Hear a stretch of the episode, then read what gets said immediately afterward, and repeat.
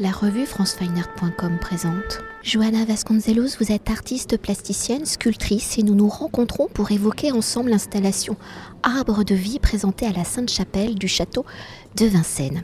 Alors invité par le Centre des Monuments Nationaux en explorant l'histoire de la Sainte-Chapelle du château de Vincennes, inaugurée, je le rappelle, en 1552, à l'époque du règne d'Henri II et de son épouse Catherine de Médicis, où celle-ci œuvra aux aménagements de la Sainte-Chapelle, au château et au parc, avec notamment la plantation de 3000 ormes, en vous inscrivant dans la continuité de votre travail, en vous appropriant des éléments et la matérialité de l'univers domestique, vous questionnez l'identité féminine. C'est par cet axe, par la part féminine de la Sainte-Chapelle, avec notamment donc Catherine de Médicis, et par les arbres qu'elle fait planter, que vous avez conçu l'installation Arbre de vie. Alors à l'invitation et à la découverte de l'histoire et de l'architecture de la Sainte-Chapelle du château de Vincennes, quelles ont été vos réflexions pour concevoir cet arbre de vie, un laurier de 13 mètres de haut composé d'au moins 110 000 feuilles, toutes tissées à la main et entre histoire et mythologie, quelles sont les figures féminines que vous avez convoquées? Comment avez-vous choisi justement l'essence de l'arbre? Quel est le symbole du laurier? Comment ici va-t-il au-delà de la victoire et de la force des héros? Bonjour. Euh, en fait, euh, cette, pièce, elle commence par le mythe de Daphné pour Villa Borghese. Et Daphné, en transformation, euh, ses doigts se transforment en feuilles dans un arbre. Et je me suis demandé, mais quel est l'arbre de Daphné? Et au départ, je me suis dit, bah, c'est un arbre sensuel, un arbre doré, rouge, qui a beaucoup de force, détermination. Alors j'ai choisi euh, dans ce moment-là les couleurs pour ce projet qui est jamais fait. Et en fait, c'est une exposition qui n'a jamais eu lieu. Mais dès que j'étais invitée dans le Centre national des euh, monuments nationaux, euh, je suis venue visiter la Sainte-Chapelle pendant le confinement. et voilà, mes équipes, elles étaient à la maison et tout le monde des feuilles. Les 110 000 feuilles étaient brodées par beaucoup de gens euh, pendant euh, deux ans de confinement. Et en fait, euh, tout le monde me dit, mais qu'est-ce qu'on va faire avec toutes ces feuilles? Moi, je dis, bon, on ne sait jamais. Et cependant, j'ai été invitée à venir ici. J'ai visité trois monuments euh, de Paris, de la région de Paris. Et quand je suis arrivée à la Sainte-Chapelle, ici à Vincennes, je me suis dit, ah, c'est tellement beau. Et c'est, il y a tous les belles vitraux. Mais je me demandais, qu'est-ce que c'est les vitraux? Ah, c'est l'apocalypse. Moi, j'étais, ok, on est dans un moment un peu complexe dans l'histoire du monde, qui était un peu l'apocalypse. Je me suis dit, c'est super, mais il faut faire quelque chose avec. Je me suis toujours dit qu'il fallait sortir de, ce, de, cette période avec euh, un, objet qui représentait l'espoir, un nouveau monde, une nouvelle relation.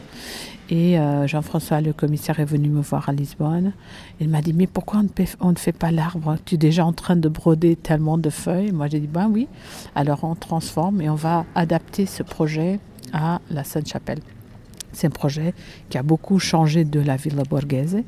Il a grandi, il a une relation avec le bâtiment, avec les vitraux, avec l'échelle, et de mettre aussi en valeur cette relation entre l'apocalypse et l'arbre de vie, et euh, aussi d'avoir une relation avec l'espace toute cette, cette, démarche a fait que mes équipes ont dû travailler au niveau de l'ingénierie, de l'architecture et surtout dans l'artisanat, dans les manualités au niveau du craft. Alors j'ai eu euh, plus de 20-30 personnes qui ont brodé, qui ont tricoté, qui ont fait de la dentelle et on a beaucoup recyclé tous les, matériaux qu'on avait dans l'atelier et en fait on a euh, utilisé de choses qu'on qui étaient gardées depuis longtemps et euh, il y a ce côté des émotions qui étaient mises aussi, cependant que les gens étaient enfermés chez eux, l'espoir, les contraintes, le, la peur, la haine. Toutes ces, ces, émotions sont là, mais aussi euh, la joie, la magie et la transformation. Je crois que c'est un objet de transformation un, un, une sculpture magique, une sculpture qui euh, met en relation les différentes dimensions du monde et de nous-mêmes. Parce que nous, on a, on a les pieds qui sont liés à la terre, on a un corps, mais on a aussi une pensée, on a aussi un côté spirituel qui, nous, qui, qui fait une relation avec l'histoire, le monde, l'avenir. Et cette pièce, elle représente ces trois dimensions, la dimension physique, la dimension mentale et la dimension spirituelle qu'on a euh, chacun de nous. Et c'est pour ça que l'arbre a une, signification très particulière, parce que euh, dans le, pendant le Covid, on ne savait pas si on aurait de l'espoir, si on aurait un avenir. Et euh, c'est là que je me suis dit non, nous, on va contribuer pour que le futur soit différent. Alors vous avez déjà dit beaucoup de choses, on va peut-être faire quelques petites répétitions, mais pour aller plus en détail et pour évoquer justement la conception de l'arbre de vie, si vos œuvres sculpturales convoquent hein, fréquemment le tissu, ses différentes matérialités, comment le choix du tissu, le travail de la broderie sont-ils ici imposés à vous? Vous l'avez déjà légèrement évoqué, mais on peut aller comme ça plus dans l'ampleur de votre travail. Et pour matérialiser cet arbre, sa symbolique de vie, quelles ont été vos réflexions pour choisir ces couleurs, le noir, le rouge et l'or? Alors les couleurs, elles étaient choisies pour que la pièce ait une relation plus forte avec la terre, avec le, centre de la terre, qui en fait est rouge, orange, jaune, doré. Il y a un, côté chaud dans cette pièce. Elle n'est pas une pièce ni de l'automne, ni euh, une pièce qui est liée à la nature, mais plutôt c'est un arbre, mais c'est un arbre qui est plus lié à la dimension spirituelle. C'est pour ça que le titre aussi est l'arbre de vie. Alors moi j'ai choisi des couleurs entre le rouge, l'orange, le doré, le jaune, et que ce sont des couleurs chaudes. Et ce sont des couleurs qui font une relation très proche d'abord à la terre, mais en même temps, j'ai rajouté des LED aux feuilles et les LED font que c'est une pièce qui a de la lumière.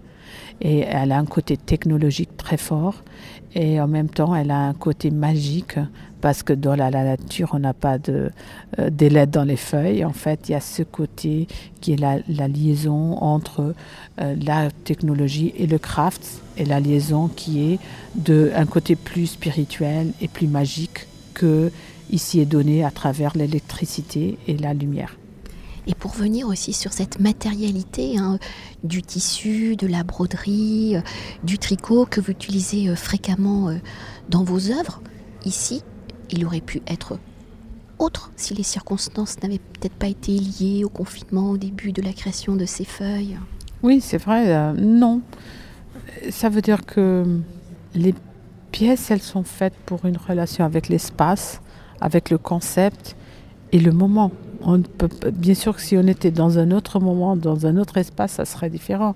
Mais, euh, mais non plus, euh, je crois que ces pièces, elles sont nées, elles sont nées par un besoin de réfléchir et un besoin de, marquer des moments. En fait, la sculpture, elle est euh, un moyen de réflexion très important dans des moments historiques, de marquer des moments historiques, de symboliser des moments dans l'histoire, euh, soit des lieux, des pays, euh, de l'histoire du monde.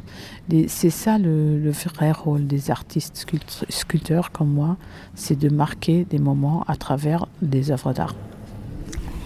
Et pour poursuivre, pour poursuivre pardon, Arbre de vie étant conçu spécialement, hein, enfin réadapté aussi pour la Sainte-Chapelle du château de Vincennes, dans la conception de l'œuvre, comment avez-vous pensé, tenu compte de cette fameuse architecture de la Sainte-Chapelle à la transition du gothique rayonnant au gothique flamboyant. Et comment avez-vous joué surtout avec la lumière naturelle du lieu, aux couleurs données aussi par les vitraux? En fait, la, partie supérieure de l'arbre, des, branches et des feuilles, elle est exactement de la même taille des vitraux.